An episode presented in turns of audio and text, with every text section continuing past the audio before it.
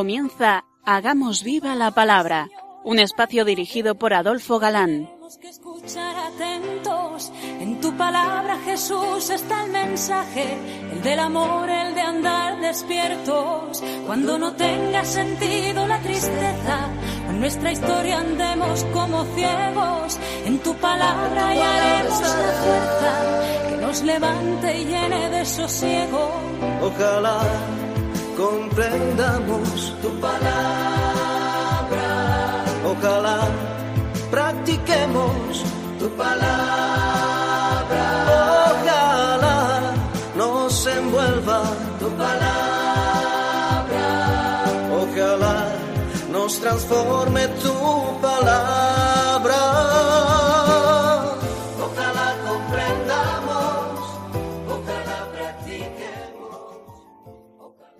Hola queridos oyentes, un día más, en esta emisora de la Madre, nos encontramos con vosotros a través de las ondas, y encantados de nuevo de compartir el gozo de disfrutar la palabra de Dios, buscando en vuestra compañía su vigencia y fuerza para nuestra vida. Aquí estamos de nuevo, Marta Adolfo. y Ana, dispuestos a pasar este rato en vuestra compañía. Bienvenidos a nuestro programa Hagamos viva la palabra. Hola amigos. Gracias por escucharnos un día más. Retomamos nuestro curso de la historia de la salvación en el libro primero de los Reyes, donde lo dejábamos la pasada emisión. Había estallado el grito separatista en todo Israel, recordad, a tus tiendas, Israel, provee ahora tu casa, David, el mismo, el mismo grito que vimos en el segundo libro de Samuel, cuando la revuelta de Seba, yéndose todos los hombres de Israel de con David. Roboán, el hijo de Salomón, su sucesor, no se había dado cuenta de la gravedad de la rebelión y creyó arreglarlo por la fuerza, cometiendo un nuevo error, pues envió para sofocarla precisamente a que había mandado los equipos de obreros, conocido por su dureza, y a la vista de tal tirano se exasperaron sus antiguos sometidos y dice el texto que Fue lapidado por todo Israel y murió. Roboán huyó a Jerusalén y así se, par- se separó Israel de la casa de David. A partir de entonces, Roboán no reinó más que sobre los que habitaban en las ciudades de Judá. La asamblea de Israel mandó llamar a Jeroboán y le hicieron rey de todo Israel. Y así se dividió la nación en dos reinos, meridional y septentrional. En el reino meridional, al sur, quedó la tribu de Judá, y además muchos de Simeón y de Benjamín. Y el reino septentrional al norte lo conoceremos como el reino de Israel, también como reino de Efraín o casa de José, de José, perdón, porque era la tribu que predominaba, y el meridional como reino de Judá, y entre estos dos reinos se reparte la historia que sigue el pueblo hebreo. El reino de Israel contaba mm, con más extensión, más numeroso, pero no contaba con buena cohesión entre las tribus, que recordad eran diez. Era más rico, pero también más expuesto a los ataques del exterior. Lo peor de este reino era que con el cisma se había creado un antagonismo con el centro yavista de Jerusalén, como veremos. Volvamos a la historia. Roboam convocó a toda la casa de Judá y a la tribu de Benjamín, para hacer la guerra a la casa de Israel y reducirla a la obediencia. Pero Dios lo evitó por medio de un hombre bueno llamado Semellas, varón de Dios, que recibió palabras de Yahvé para que hablase a Roboán y a toda la casa de Judá y Benjamín y les dijo así. He aquí lo que dice Yahvé. No subáis a hacer la guerra a vuestros hermanos, los hijos de Israel.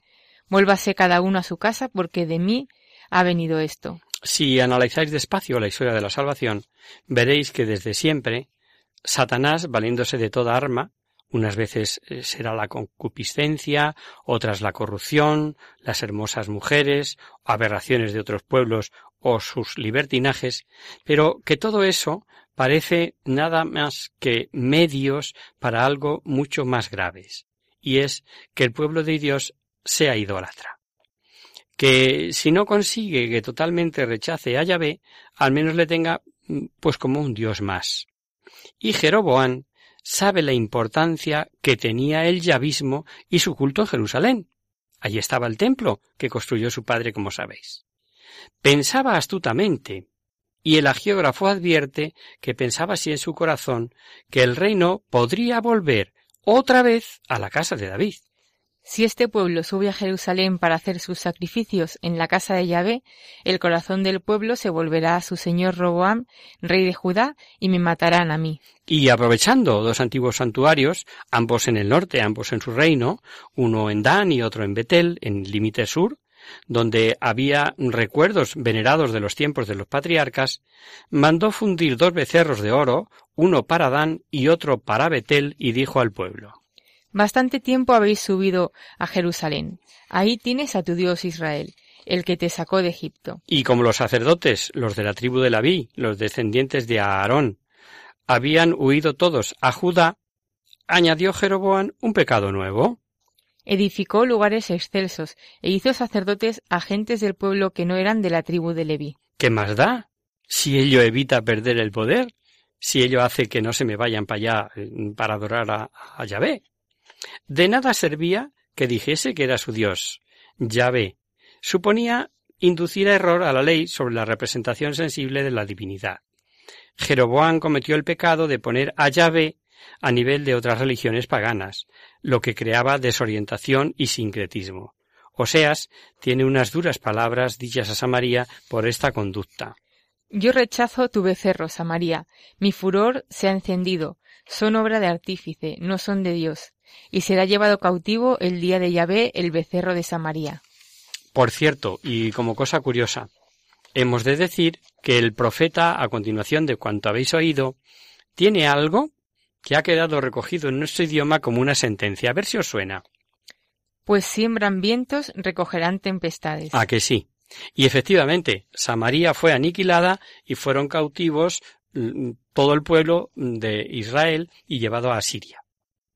Un profeta, cuyo nombre desconocemos, aunque Flavio Josefo diga que se llamaba Jadón, sí sabemos que era un hombre de Dios, profetizó un suceso que ocurrió trescientos años después y hasta cita el nombre de la persona que llevará a cabo la acción que él anticipa Jeroboán.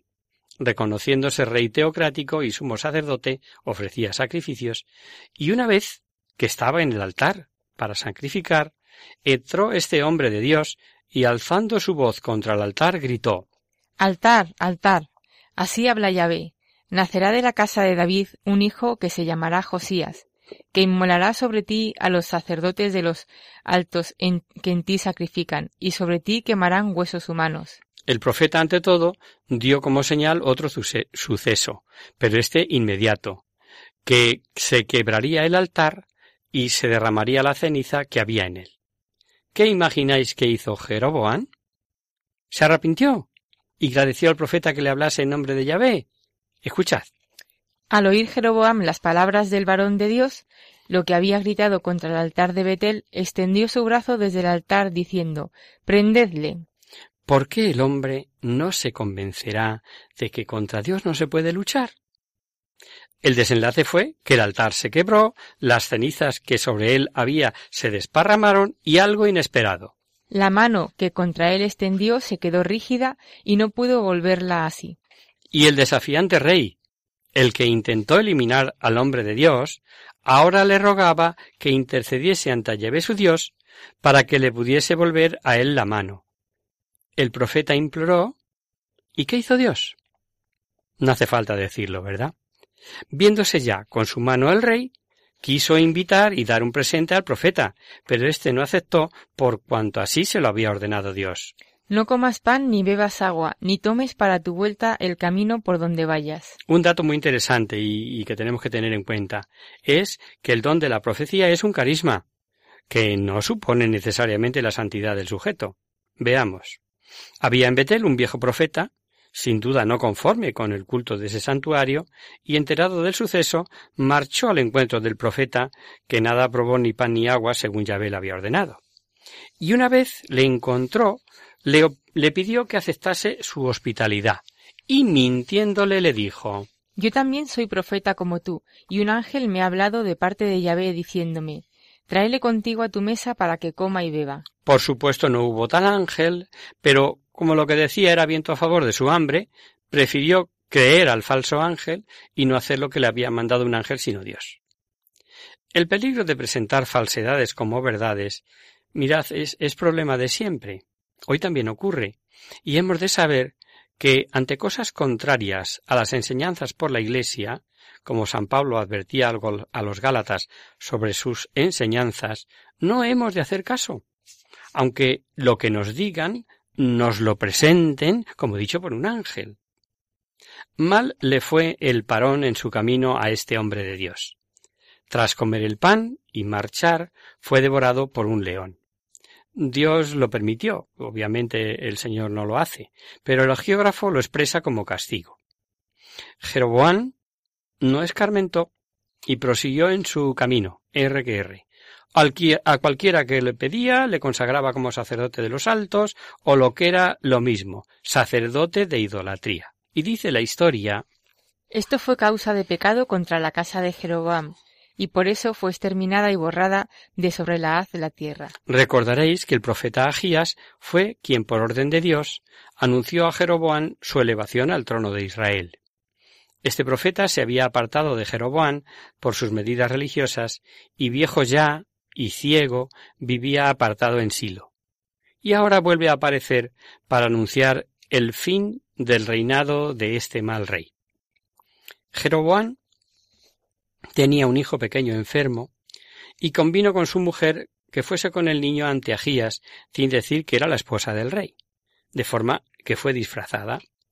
Pero Dios había advertido al profeta y apenas sintió el ruido de sus pasos dijo Entra, mujer de Jeroboam.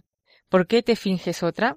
Estoy encargado de decirte cosas muy duras. Y vaya si fueron duras.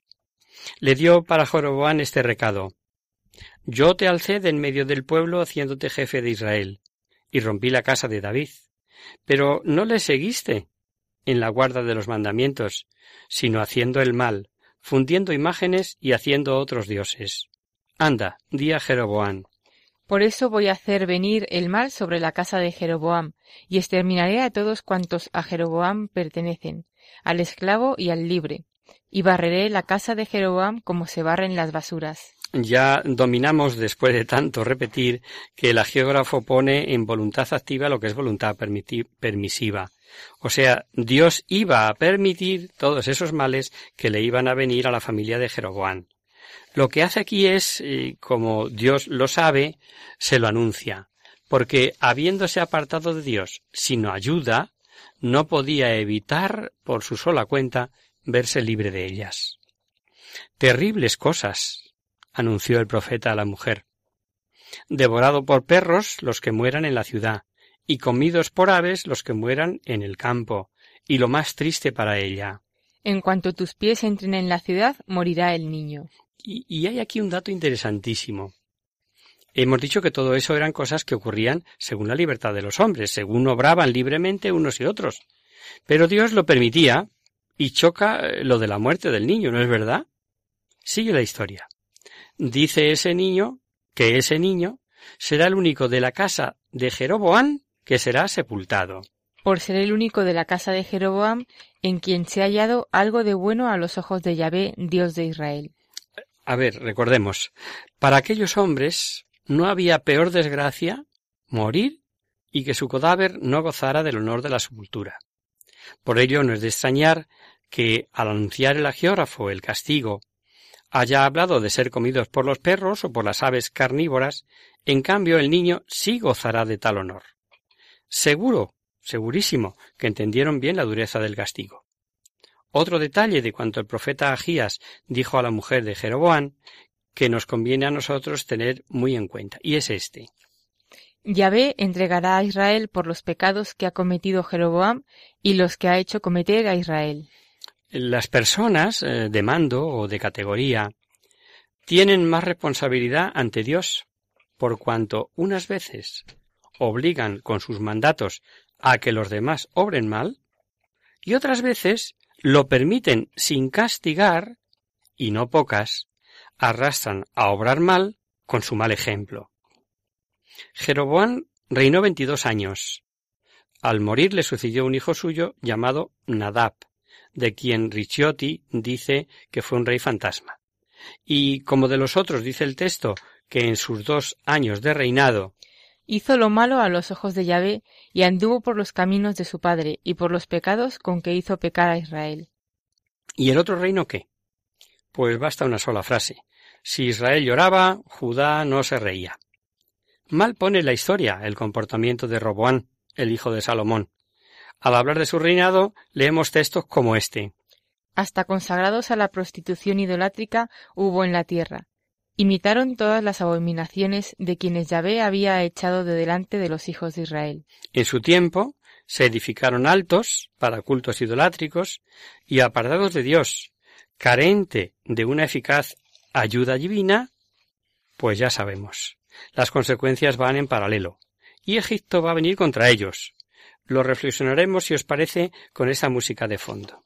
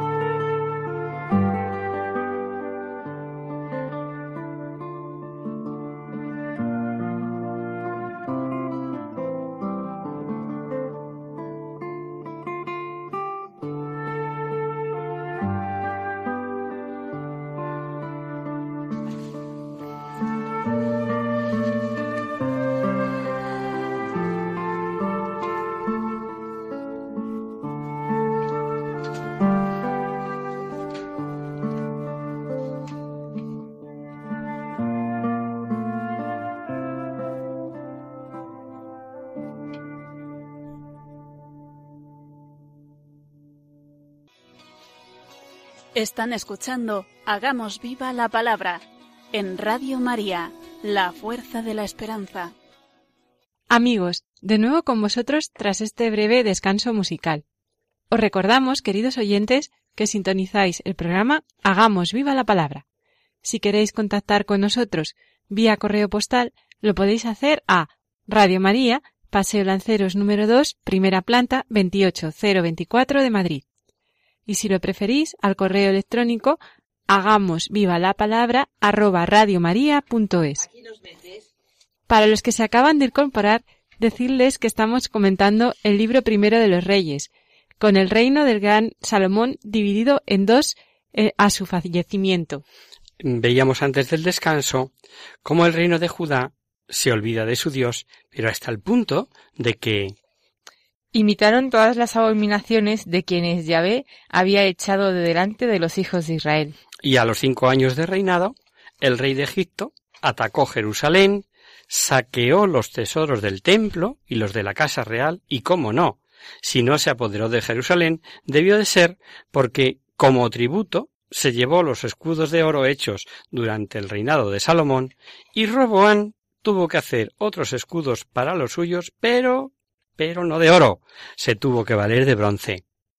A Roboán los historiadores no lo pintan como hombre duro, imprudente, eh, amante del lujo, despótico, y no olvidemos que fue el verdadero causante del cisma conseguir el consejo de los amigotes jóvenes.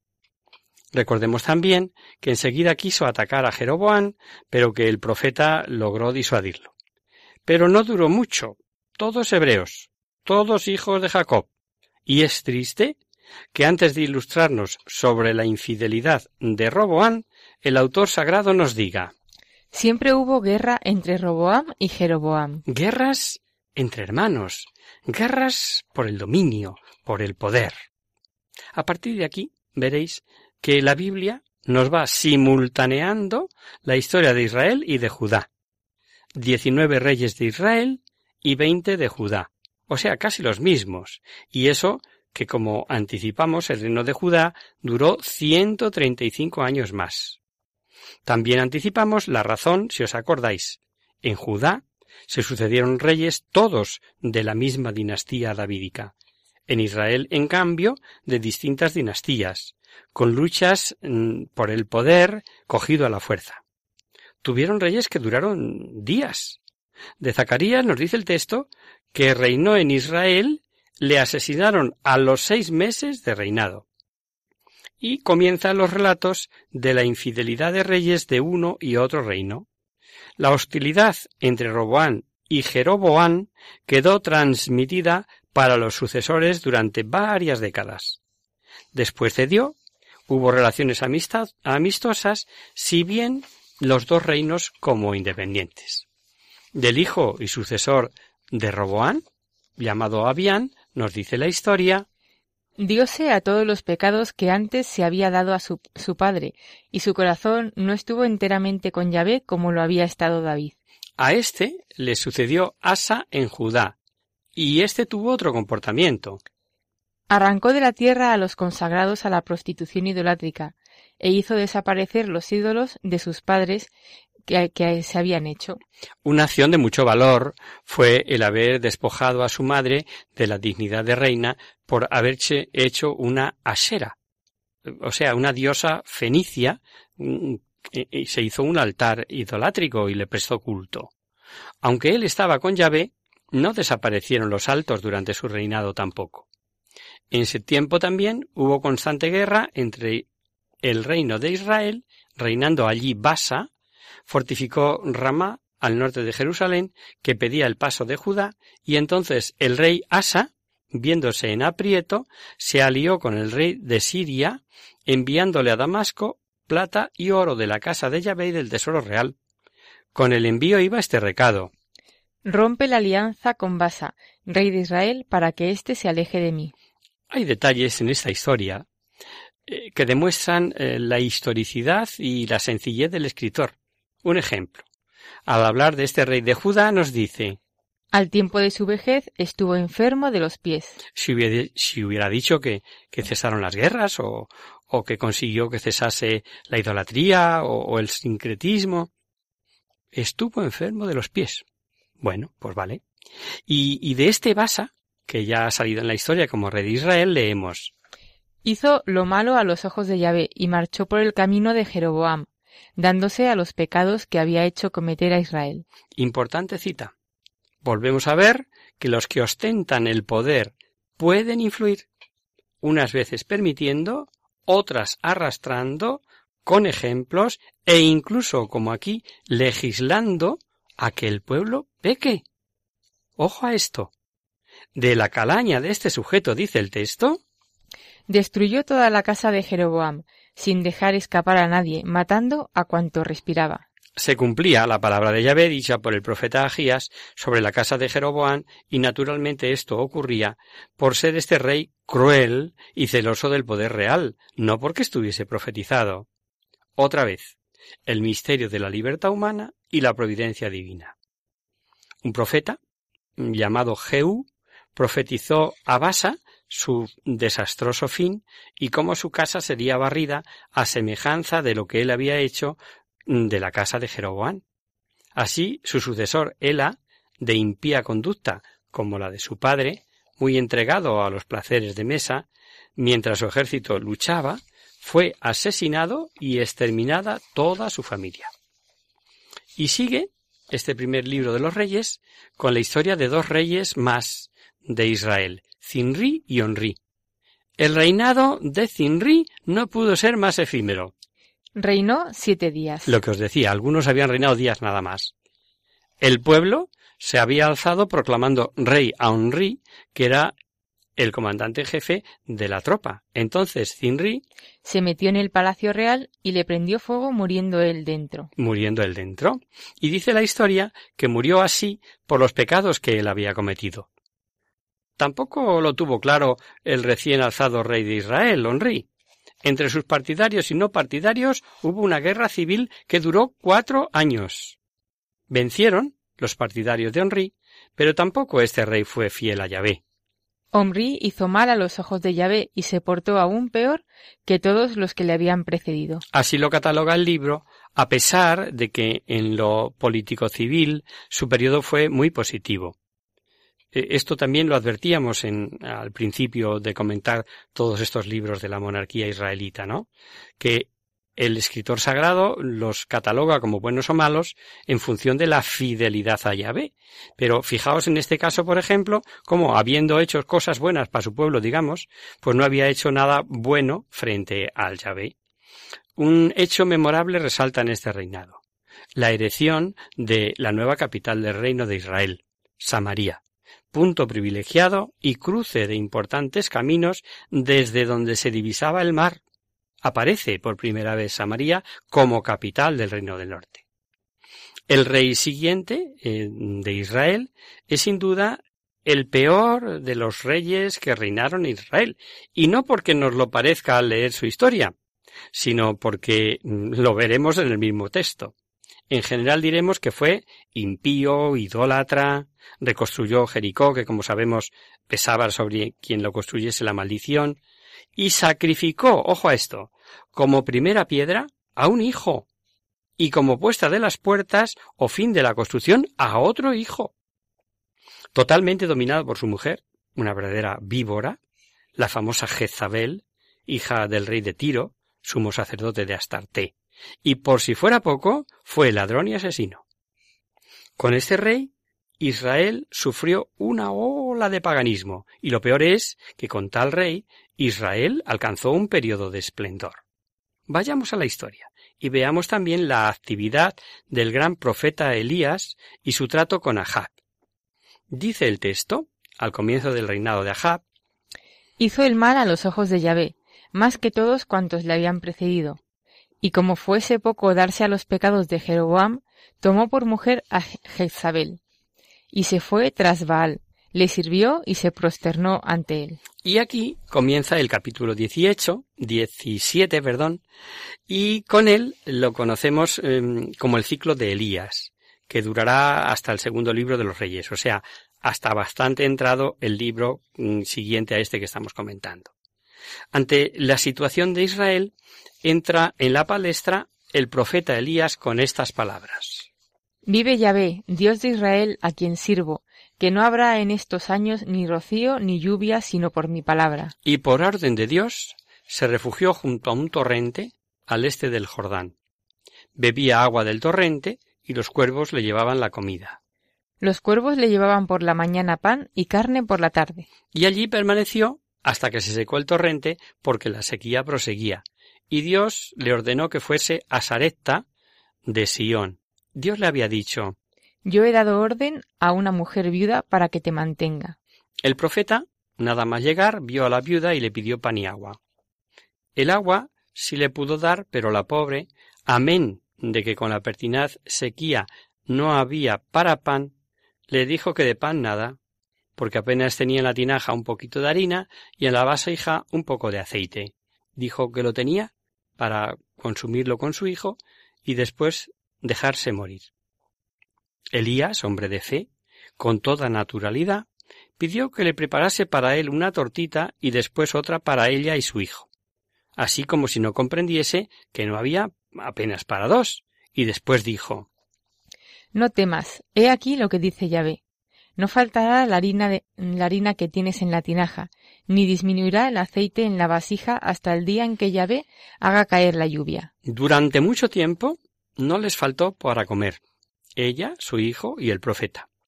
Y este formidable milagro fue recordado por Jesús a los incrédulos de Nazaret, y que fue motivo de tal ira Mm, por cuanto sabía en la sinagoga que quisieron despeñarle.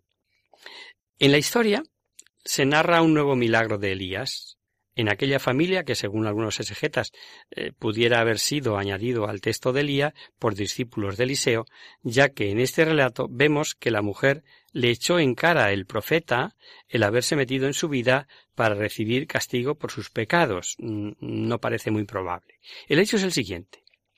Enfermó el hijo de la viuda y ésta echó la culpa a Elías. ¿Qué hay entre ti y mí, hombre de Dios?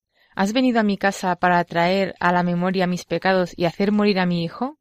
El profeta tomó del regazo de su madre al hijo, lo subió al dormitorio, le puso en la cama e invocó a Dios mm, con esa confianza que vamos viendo tenían las almas de Dios.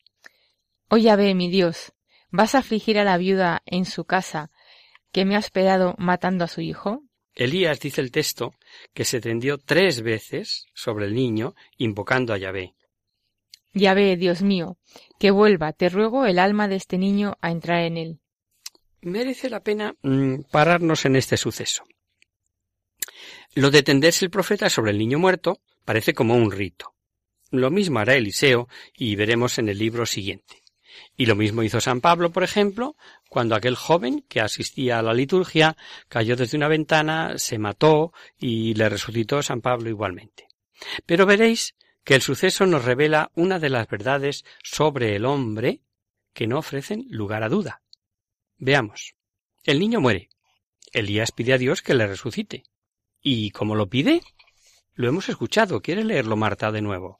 Que vuelva, te ruego, el alma de este niño a entrar en él. ¿Y qué ocurrió? Yahvé oyó la voz de Elías y volvió dentro del niño su alma y revivió. O sea, primero, el cuerpo sin alma es cuerpo muerto. Segundo, el alma fuera del, del cuerpo vive. No muere como el cuerpo. Claro, es espiritual, simple, no admite descomposición, es inmortal. Tercero, Dios, autor de la vida, puede darla y quitarla. De forma que muerto el niño, aceptado por Dios el ruego del profeta, hace que el alma vuelva y el niño vuelve a la vida. Bien lo entendió la viuda, que exclamó al ver a su hijo. Ahora conozco que eres hombre de Dios y que es verdad en tu boca la palabra de Yahvé. Y este hecho, que tanto enseña, ocurre 850 años antes de que Jesucristo, que es Dios, no dijese que no tenemos que temer a los que pueden matar el cuerpo, pero no pueden matar el alma, y nos ilustrase eh, con esa parábola del rico Pulón y Lázaro, diciéndonos que mm, muertos los dos siguen viviendo. Y, y asegurarse al buen ladrón igualmente que aunque muerto con él, ese mismo día estaría en el paraíso, luego viviendo su alma. Además, si es en el Nuevo Testamento donde nos dice la Biblia en otro tiempo habló Dios a nuestros padres por boca de los profetas, ya había motivos de considerarlo así, pues la viuda, mujer sencilla como vemos, reconoce que es verdad en boca del profeta la palabra de Dios. Ahab tenía un mayordomo llamado Abdías, que pese a vivir en un ambiente idolátrico era fiel a Yahvé. Es un alma más mm, como lo era Noé ante la corrupción generalizada o como lo fue Josué ante la apostasía general y la de tantos que por corrupto que sea el ambiente se mantienen fieles a la ley de Dios. Lo que no debemos olvidar, porque permitido por Dios el ambiente en el que nos toque vivir, siempre da gracias suficientes para que no nos ahoguemos en él, sirviéndonos de mérito el aprovechar esas gracias. Además, este buen hombre había salvado la vida a dos grupos de cincuenta cada grupo de profetas, escondiéndoles y proveyéndoles de pan y agua cuando Jezabel exterminaba a los profetas de Yahvé. Bueno, pues este criado del malvado rey Ahaz, el marido de la Jezabel, le va a dar una orden propia de su autoritarismo, y yendo a cumplirla, se va a encontrar con el profeta Elías. Un encuentro súper interesante. Lo veremos el próximo día, si os parece.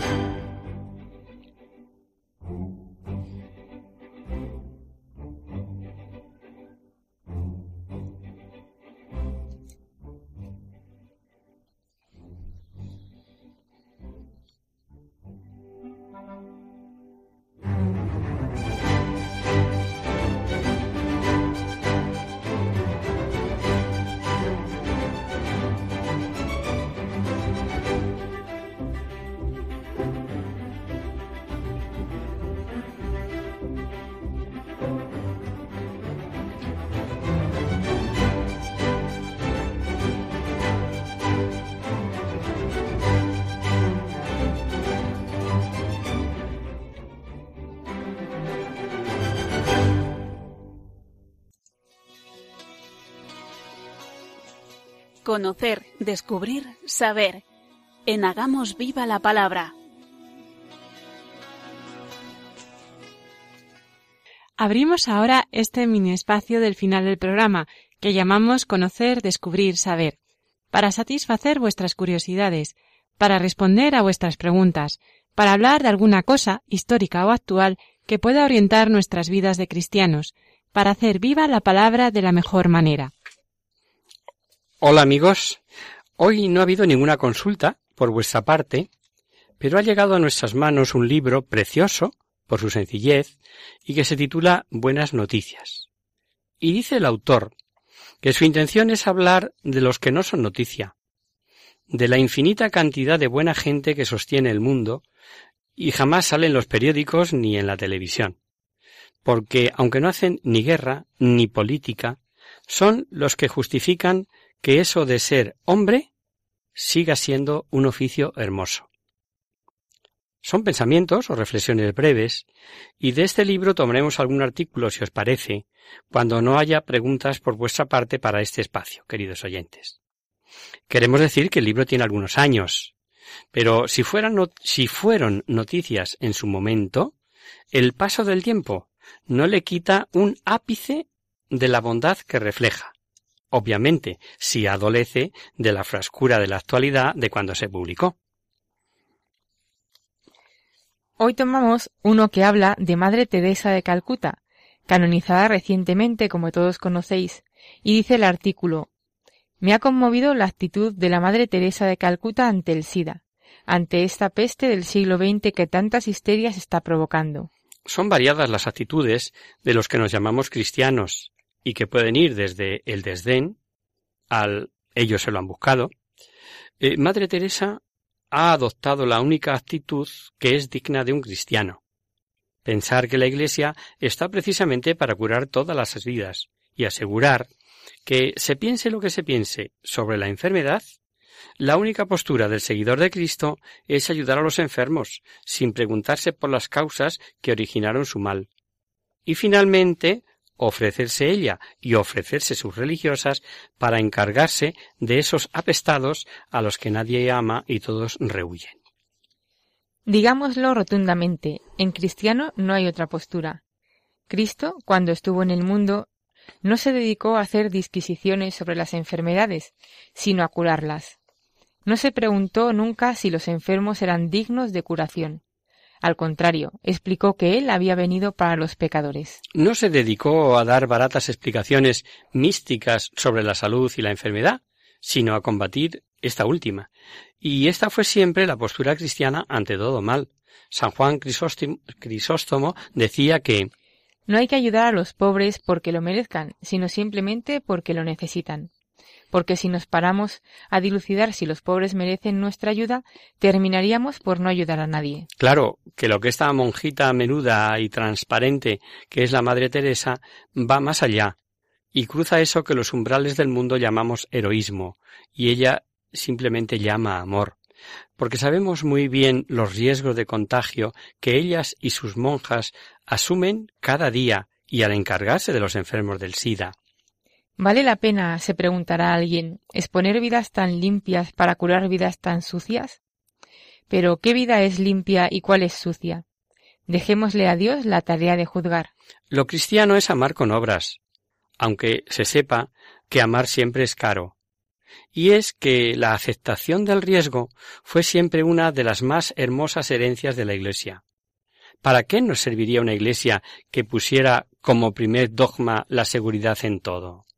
Un día habrá que hacer la historia de los cristianos que se jugaron la vida por el amor, la historia de los mercedarios que aceptaban quedarse como esclavos para liberar a otros, la historia de las órdenes religiosas que han incluido entre sus votos el de atender a los apestados aun a riesgo de sus vidas.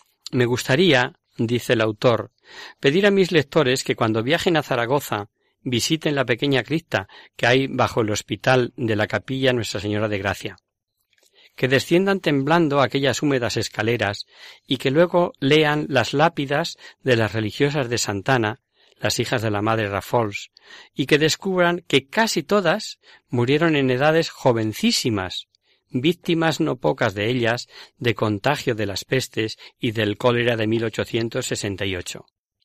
Cumplían su voto de hospitalidad, ese voto que las obligaba a atender a los apestados a un riesgo de su vida. La Madre Teresa, Santa Teresa de Calcuta, es hoy un eslabón más de esa cadena de héroes que tomaron en serio el amor.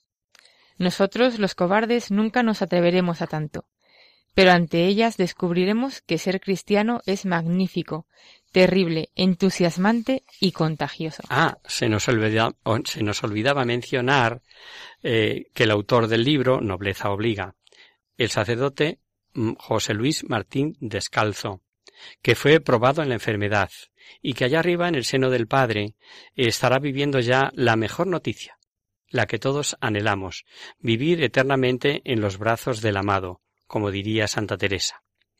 Y en esta tarea, queridos oyentes, merece empeñar nuestra vida. Aquí lo dejamos. Esperamos vuestra consulta en este espacio común del final de nuestro, programa, en el que siempre estáis invitados a intervenir. Y hasta aquí, queridos amigos, el programa de hoy. Os dejamos con nuestra sintonía. Y os recordamos que si queréis dirigiros al programa para cualquier duda, aclaración o sugerencia, participando en el espacio de conocer, descubrir, saber, estamos a vuestra total disposición y encantados de atenderos en la siguiente dirección. Radio María, Paseo Lanceros número 2, primera planta, 28024 de Madrid. O bien, si lo preferís, al correo electrónico hagamos viva la palabra arroba radiomaria.es. El próximo miércoles, como sabéis, está el programa del Padre Jesús Silva que alterna con nosotros. Tus palabras, Señor, son espíritu y vida. Por tanto, nosotros nos encontraremos de nuevo dentro de quince días, si Dios quiere. con un programa en el que seguiremos viendo las andanzas, fidelidades e infidelidades de los reinos de Judá e Israel. Hasta el próximo día, amigos. Hasta el próximo día. Hasta dentro de 15 días.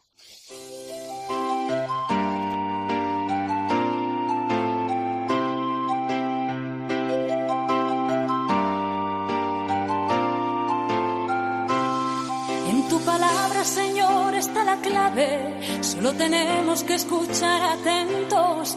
En tu palabra, Jesús, está el mensaje. El del amor, el de andar despierto. Así concluye Hagamos viva la palabra con Adolfo Galán. Como ciegos. En tu palabra y haremos la fuerza que nos levante y llene de sosiego. Ojalá